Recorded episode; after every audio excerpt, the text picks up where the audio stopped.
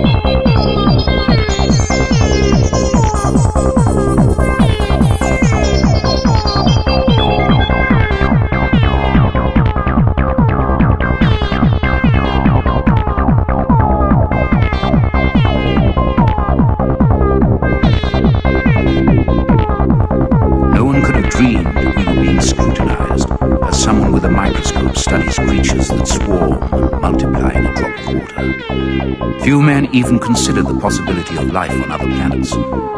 And yet, across the gulf of space, minds immeasurably superior to ours regarded this Earth with envious eyes. And slowly and surely, they drew their plans against us.